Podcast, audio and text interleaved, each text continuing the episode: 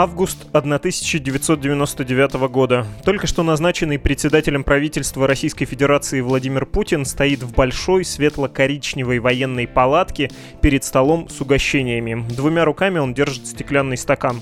Дело происходит в Дагестане, который тогда терзали не печенеги и не половцы, но чеченские боевики. Хочется по русской традиции и по традиции священной земли Дагестана, где мы с вами сегодня находимся поднять этот бокал и выпить за память тех, кто погиб. Секундочку, секундочку, секундочку, секундочку. Очень хочется выпить за здоровье раненых и пожелать счастья всем, кто здесь находится. Но у нас с вами впереди много проблем и большие задачи. Вы это прекрасно знаете. Вы знаете, что планирует противник. И мы это с вами тоже знаем. Какие провокации ожидаются в ближайшее время, в каких районах, и так далее. Мы с вами не имеем права позволить ни секунды слабости себе. Ни секунды. Потому что если мы это сделаем, то тогда те, кто погиб, тогда получается, что они погибли напрасно. Поэтому я предлагаю сегодня эту рюмку поставить. Мы обязательно выпьем за них. Обязательно. Но пить будем потом. Эти слова и этот образ мы еще с вами сегодня вспомним, но по контрасту, потому что говорить будем, да, о политике Владимире Путине и о его образе, но не вот в таком каноническом смысле, не об образе сильного лидера, а о том, каким этот образ становится прямо сейчас, из-за последних обращений президента к народу в связи с коронавирусом. Как из мачо на коне Путин стал героем пренебрежительных шуток.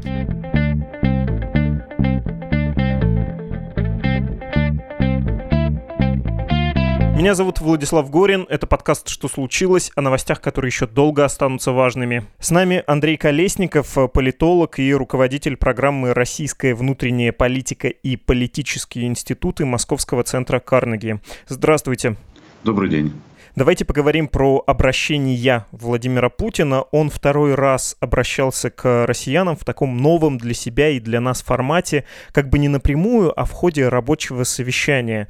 И тема, само собой, коронавирус, но рискну дать оценку этим его обращения. Выглядит все это очень небодро. А в чем замысел вот такого как бы рабочего, а на самом деле довольно тоскливого обращения? Ну, технологически, очевидно, администрация президента ищет способы общения президента с народом, а, такие способы, которые бы не наносили бы ему ущерб. Слишком часто пафосно обращаться к гражданам вроде бы не очень правильный путь. Придумали такую вот схему, при которой вроде бы он общается с чиновниками, дает некоторые такие указания. И из этих указаний люди узнают его позицию, его представление о действительности. Возможно, в нынешней ситуации это и ход правильный, хотя он не сильно добавляет э, президенту харизмы, популярности, ощущения энергии. Как-то все равно он выглядит э, несколько виловатым таким руководителем, который не вникает в детали. Хотя деталей вроде бы в его рассуждениях много, который э, не упоминает важные негативные события, говорит о них несколько таким абстрактным казенным тоном и языком.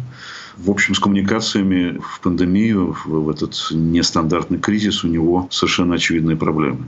Можно сказать, что замысел был в том, чтобы это все выглядело как такой центр, штаб, э, мощное совещание, где принимаются важные, жизненно важные решения, а на самом деле вышло заседание довольно неэнергичных таких бюрократов, которые выглядят благополучно, поэтому равнодушно и говорят по бумажке, ну, как зритель, да, это воспринимает, ну и к тому же президент, я явно читает по суфлеру. Не знаю, всем ли это заметно, мне лично заметно. То есть был замысел в том, чтобы выглядело как э, такая ленинский небольшой кружок соратников, большевиков, а вышло брежневское заседание ЦК КПСС.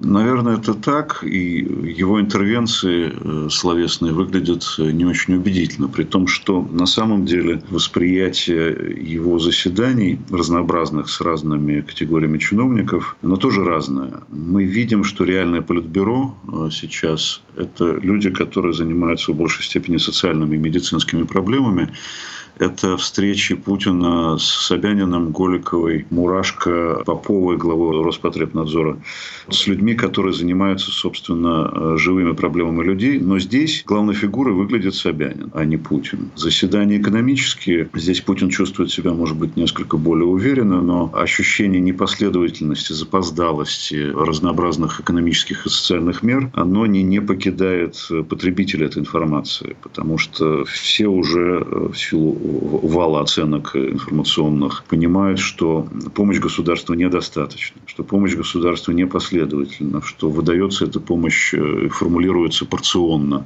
хотя давно уже нужно было бы э, решить проблемы. Запаздывает решение этих вопросов. Это слишком э, хорошо видно. В этом смысле, да, он немножечко такой стареющий лидер, отец нации, немножечко даже дедушка нации. И поправить этот имидж пока ну, никак не получается. Хорошо это получалось тогда, когда была политическая повестка, когда он уверенным тоном удивлял портер политический тем, что он обнуляет свои сроки, что он идет навстречу пожеланиям трудящихся и теперь будет править долго-долго долго, до непонятного предела, то ли до 1936 года, то ли до еще какого-то года. А вот когда речь идет о конкретных делах, о конкретном патернализме, то том, который, собственно, от государства ожидали, раз уж вы объявили себя патерналистами такими всемогущими, здесь проблемы. Дезорганизация, бардак, непоследовательность, неспособность сформулировать четкую программу действий. Если говорить еще про образ, ну был же работающий образ Владимира Путина, такой антибюрократ, агент народа, который встряхивает это чиновничье болото. В Дагестане, если помните, в 99 году в августе в военной палатке он поднимает рюмку, говорит тост, а потом отставляет ее и говорит сначала дело сделаем. И это выглядело просто ах, да, на фоне э, Бориса Николаевича особенно, который, ну, если и поднимал рюмку, то точно не отставлял ее в сторону ради того, чтобы заняться делом. Ну, то есть Путин выглядел решительным антикризисным э, лидером, который при этом этом в неудачи ни в какие не вляпывается. Если что-то происходит проблемное, то он может разве что с критикой выступить. Там, тем более на какой-нибудь прямой линии сказать, я дам поручение, чтобы разобрались, этого снимем тут же. Почему сейчас не делают так? Хорошее Путину, все решительное и красивое ему на белом коне, а все плохое там какому-нибудь Мишустину, например. С этим сложнее, потому что есть война и война. Есть война в милитаристском классическом понимании, и здесь Путин всегда находился в буквальном смысле на коне, как потом на буквальном коне он скакал с обнаженным торсом. А война с вирусом, ее очень трудно мифологизировать. Очень трудно показать Путина, который поражает копьем этот самый вирус. Он почему-то не поражается палатка и палата в медицинском смысле это, это разные вещи. В палатке можно себе позволить разнообразные политтехнологические приемы. В палате это сделать сложнее. Приемы в палатке, они уже поднадоели за 20 лет. С 2018 года, если следить за социологией, получается так, что военные победы и внешнеполитические победы не мобилизуют людей для ралли вокруг флага, то, что называется коронавирус оказался более серьезным врагом, чем оппозиции, западные супостаты и пятая колонна. Он не способствует формированию образа Путина как всепобеждающего отца нации. Когда он посетил больницу, это не вызвало уже сильных позитивных чувств и ощущения того, что лидер с нами. Единственный вопрос, который возникал, он там заразился коронавирусом или нет, особенно после того, как главврач э, слег с этой напастью. Ну, еще говорили, что костюм на лидере-то американский, вот этот а, антивирусный. Да, и его героизм оказался смешным. То есть возвышенное, пафосное превратилось в комическое. Желтенький костюмчик, респиратор. Все это выглядело несколько забавным, комичным. Да, всегда его погружение в воду там, на батискафах, ныряние за амфорами для части людей оказались комичными, забавными и нелепыми. Но лишь для части. А сейчас эта часть, она, я подозреваю, сильно расширилась. И, в принципе, конечно, в социальных сетях, прежде всего, которые стали новым феноменом в последние годы, ничего кроме иронии такого рода политтехнологические трюки не, не вызывают устраивают. А почему не сработал трюк, который отчасти сработал с пенсионной реформой? Что это Медведев плохой, правительство плохое, правительство в отставку, а президент э, последняя надежда и опора. И даже он, выходя со своим обращением, тогда говорил, ну я прошу понять, ну вот, вот прям уже никак не можем, с таким сочувствием он это говорил. А сейчас даже не получается переложить ответственность. Ну, Медведев всегда был запасным балластом э, на воздушном шаре, на котором поднимался э, Путин вверх. Можем сравнить этот шарик воздушный с рейтингом. Медведева сбросили шарик немножечко приподнялся, хотя не сильно, скорее устоял просто на том же самом уровне. Только недавно он назначил это правительство. Он представил его как правительство новой энергии, правительство новых лиц, которые способны придать новый импульс экономическому развитию. Правительству не повезло если говорить объективно, оно столкнулось немедленно с серьезным кризисом. Кстати, Медведеву как президенту в свое время не повезло с тем, что наступил кризис очень серьезный 8-9 годов. Так что здесь, в общем, немножко они с Мишустиным квиты, хотя они занимают разные должности. Медведев был президентом, Мишустин сейчас премьер-министр. Но в результате вот этот технократический имидж нового премьера ему не очень помогает. В результате он выглядит как глава административно-хозяйственного отдела, который перераспределяет садовый инвентарь и деньги на что-нибудь куча. И денег этих не так много, он такой прижимистый, все время старается что-то на черный день э, сохранить. Ну, вот как его обвинять в этом? С одной стороны, это объективная ситуация. С другой стороны, ну, всю вину уже не переложишь. Здесь еще одна проблема. Проблема персоналистского автократического режима. Лидер, отец нации, вождь всегда отвечал за все хорошее. Сейчас ничего хорошего нет. Приходится тогда отвечать за все плохое. Раз уж он покрывает своим образом всю страну, он главный человек в стране, значит, он во всем и виноват. Вот это оборотная сторона персоналистской модели. Феноменальным образом, а, когда перекладываются полномочия на тех же губернаторов, вы упоминали Собянина, даже какие-то негативные вещи, даже ошибки выглядят э, более выгодными. Ну, хотя бы Собянин чего-то делает, да, очереди в метро, очереди из автомобилей на въезде в Москву, но хотя бы что-то предпринимается. А первое лицо на этом фоне выглядит э, совсем отстраненным. Да, и тот факт, что на это не обращается внимания, ну, как, казалось бы, там лидер не обязан комментировать события в одном из городов э, страны.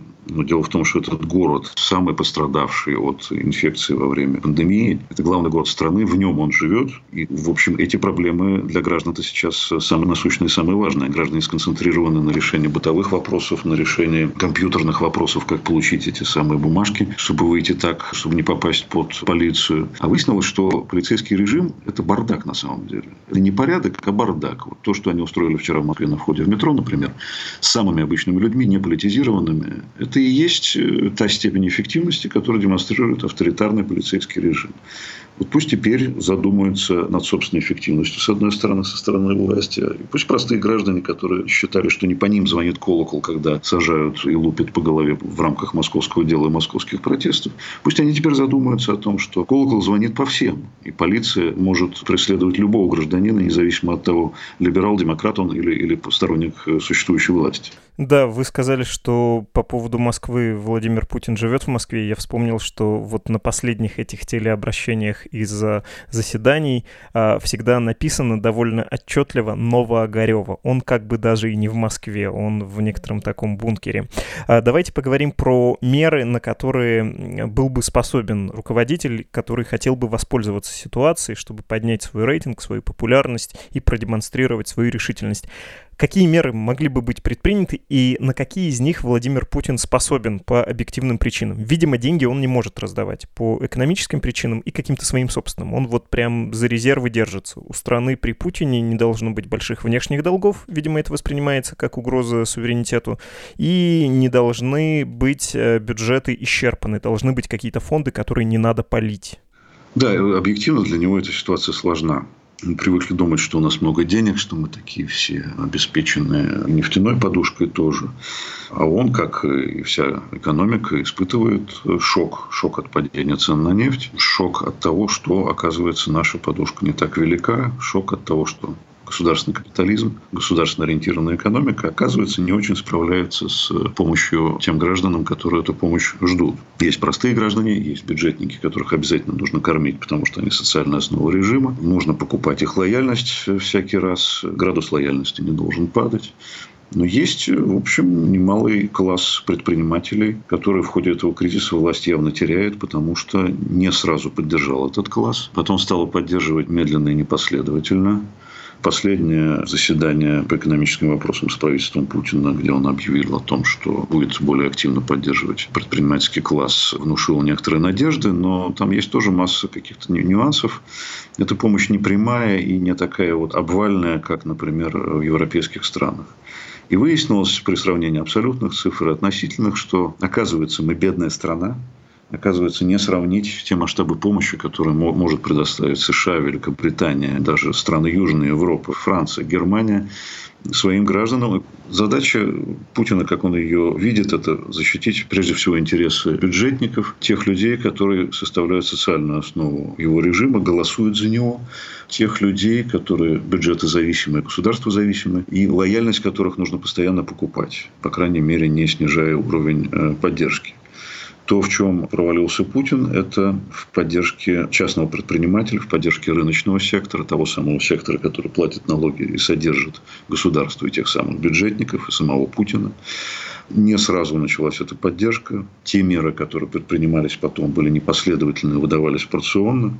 И даже на последнем заседании с экономическим блоком по экономическим вопросам, даже в ситуации, когда Путин предложил предпринимательскому классу больше, эти меры все равно недостаточны. Не говоря уже о том, когда мы сравниваем в абсолютных цифрах и в относительных те масштабы помощи бизнесу, которые идут в США, Великобритании, даже в странах Южной Европы, Германии, они несравнимы с масштабами помощи в России. Выясняется, что Россия в этом смысле бедное государство. Оно не может себе позволить существенных расходов расходов на поддержание тех людей, которые это государство содержит. Каким мог бы быть эффектный ход, помимо траты денег, э, которую, как мы с вами уже договорились, э, Владимир Путин не может себе или не хочет себе позволить? Ну, скорее всего, не может, в том числе по политическим соображениям. А, пару дней назад был опрос Левада-центра, и порядка 40%, 38% опрошенных сказали, что Владимир Путин защищает интересы крупного бизнеса и олигархов. Ну, то есть э, его легенда начала 2000-х годов про равноудаление, про борьбу с э, властью олигархов в стране. Она рассыпается на глазах, но он же не может себе позволить никакой конфискации и национализации крупных состояний. Если и будут какие-то налоги, то они будут э, как налоги на вклады, да, понемножку у всех и часто у самых небогатых. Ну, во-первых, у него очень узкий э, коридор возможных решений, и никаких эффектных ходов здесь нет. Это мы видим в том числе и по западным лидерам, у которых тоже этих эффектных ходов запасе не так много. Разве что та же самая Ангела Меркель, которую все пытались списать со счетов, ведет себя совершенно адекватным образом. И вот эти заявления о возможности постепенного открытия экономики немецкой, они, во-первых, выглядят более обоснованными, чем заявления Трампа. Во-вторых, кризис купируется в Германии достаточно эффективным образом. Это заметно всем. У нас все не совсем так происходит. Во-вторых, Путин, действительно, мы уже говорили о том, что у него не, не так много возможностей финансовых для такого рода эффектных шагов. То, что он представляет интересы олигархов, об этом респонденты социологов говорят давно. Просто в последний раз эта опция несколько превысила опцию, что он выражает интересы силовиков э, и чиновничества. Это средний гражданин России знает давно, но он четко разделяет два имиджа Путина. Путин как символ страны, как флаг, вернувший величие, и Путин как управленец, этот управленец, он действительно а, опутан многочисленными проводами, связывающими его с э, олигархическими кланами, силовыми кланами. На самом деле силовые кланы, олигархические, да даже церковные, это примерно одно и то же.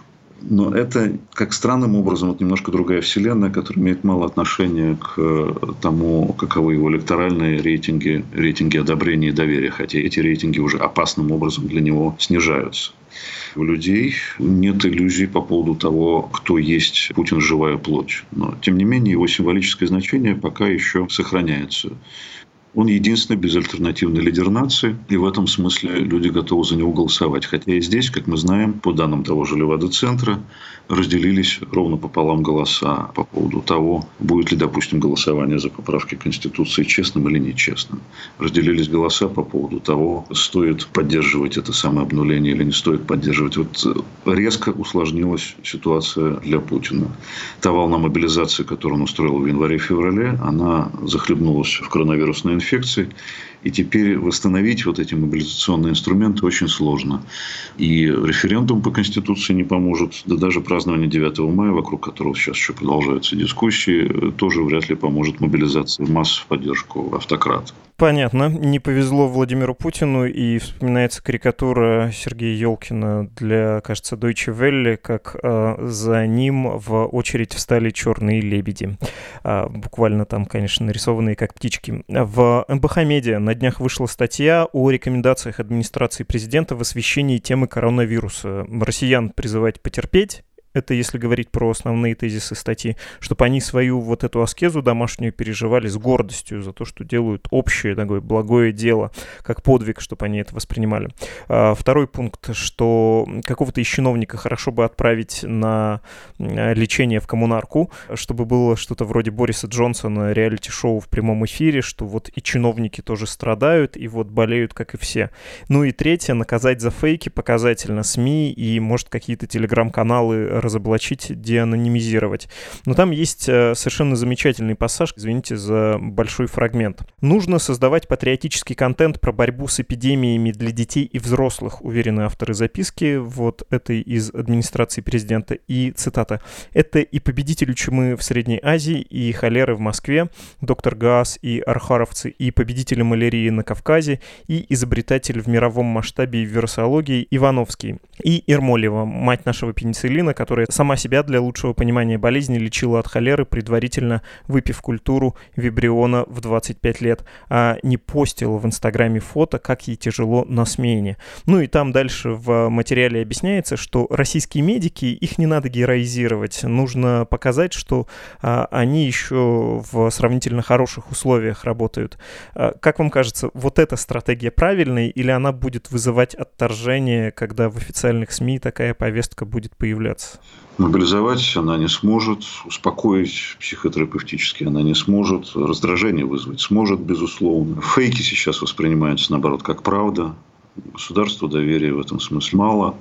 Государство говорит неправду, государство придумывает всякие способы, чтобы ограничить наше передвижение. Да, мы понимаем, что нужно самоизолироваться, но зачем же вот так вот жестко нас ограничивать в повседневной жизни, в тех функциях, которые мы сами должны исполнять, потому что мы должны зарабатывать деньги, мы должны заботиться о близких, мы должны посещать старушку-маму на другом конце города и так далее и тому подобное. Все это очень, очень плохо работает, как исторические примеры, которые слишком далеки и, и нерелевантны. Такого рода бумаги наверняка сейчас пишутся в больших масштабах в недрах политологических агентств, обслуживающих Кремль и внутри самого Кремля. Далеко не все из них берутся на вооружение. Если посмотреть за тем, что говорит Путин, то практически ничего из того, что вы перечислили, не упоминается, кроме логики потерпеть, и мы все герои. Но из врачей делают как раз героев. И это правильно, потому что чисто психологически, с точки зрения массовой психологии, конечно, внутри кризиса должны быть борцы с кризисом. И кроме э, медиков, в общем, как-то назначить на эти должности никого другого невозможно. Невозможно сделать борцом с коронавирусом Сечина или Кадырова, например.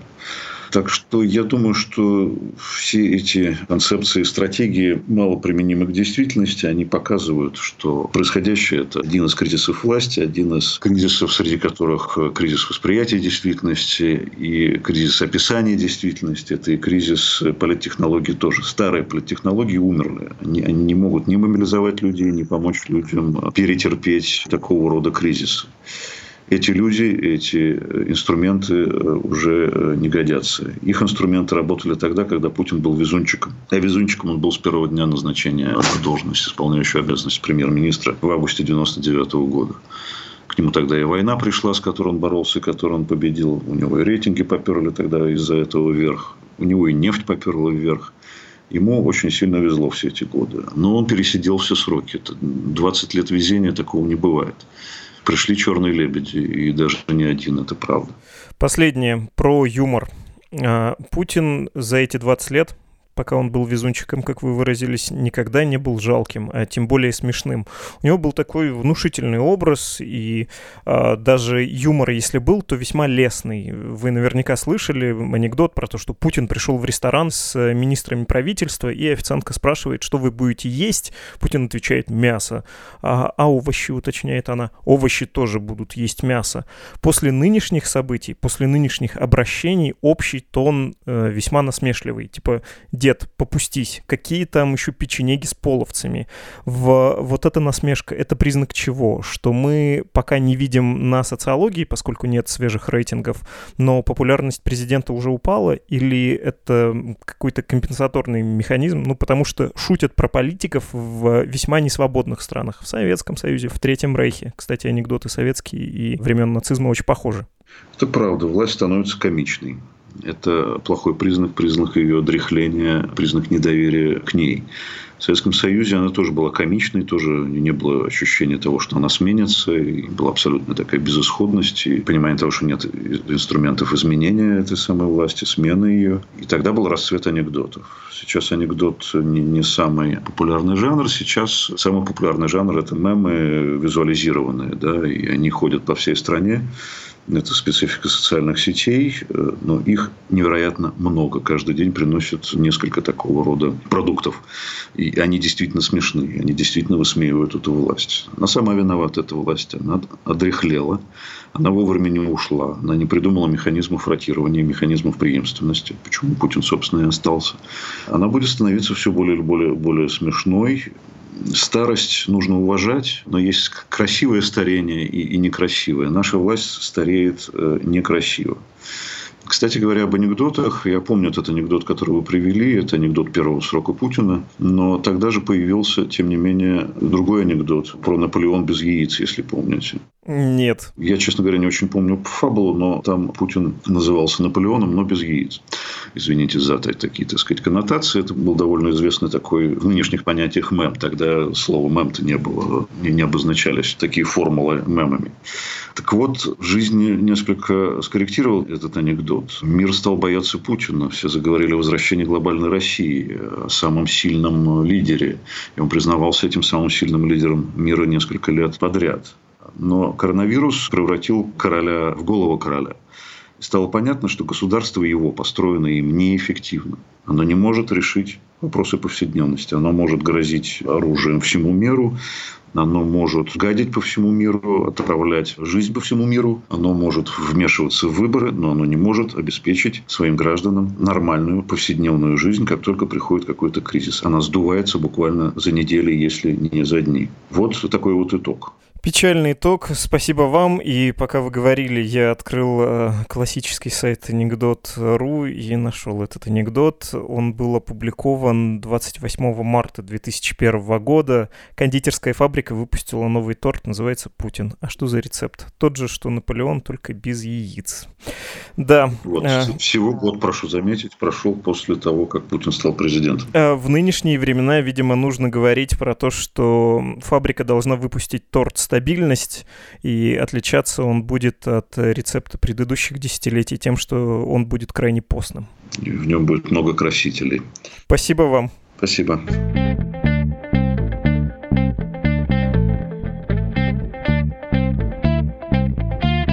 Мы говорили с политологом Андреем Колесниковым в подкасте «Что случилось?», посвященном новостям, которые еще долго останутся важными. Советуем вам послушать и другие эпизоды о Владимире Путине и коронавирусе, о том, как молодой ученый Данил Махницкий создал карту бизнеса, терпящего бедствия в России, или про экономическую политику правительства с экономистом Андреем Мовчином, или вот про политику просто с Александром Бауновым. А завтра, 17 апреля, в наш подкаст придет HR-специалист Алена Владимировна Владимирская. Будем говорить о работе и о том, как найти ее в кризис и, кстати, как сделать карьеру в эти непростые времена. Вы можете задать вопрос Алене Владимирской. Для этого присылайте сообщение до сегодняшней ночи, если вы еще не успели этого сделать. Почтовый адрес подкаст собакамедуза.io, а еще есть телеграм Медуза loves you. И, пожалуйста, ставьте пометку Алене Владимирской по работе. До свидания.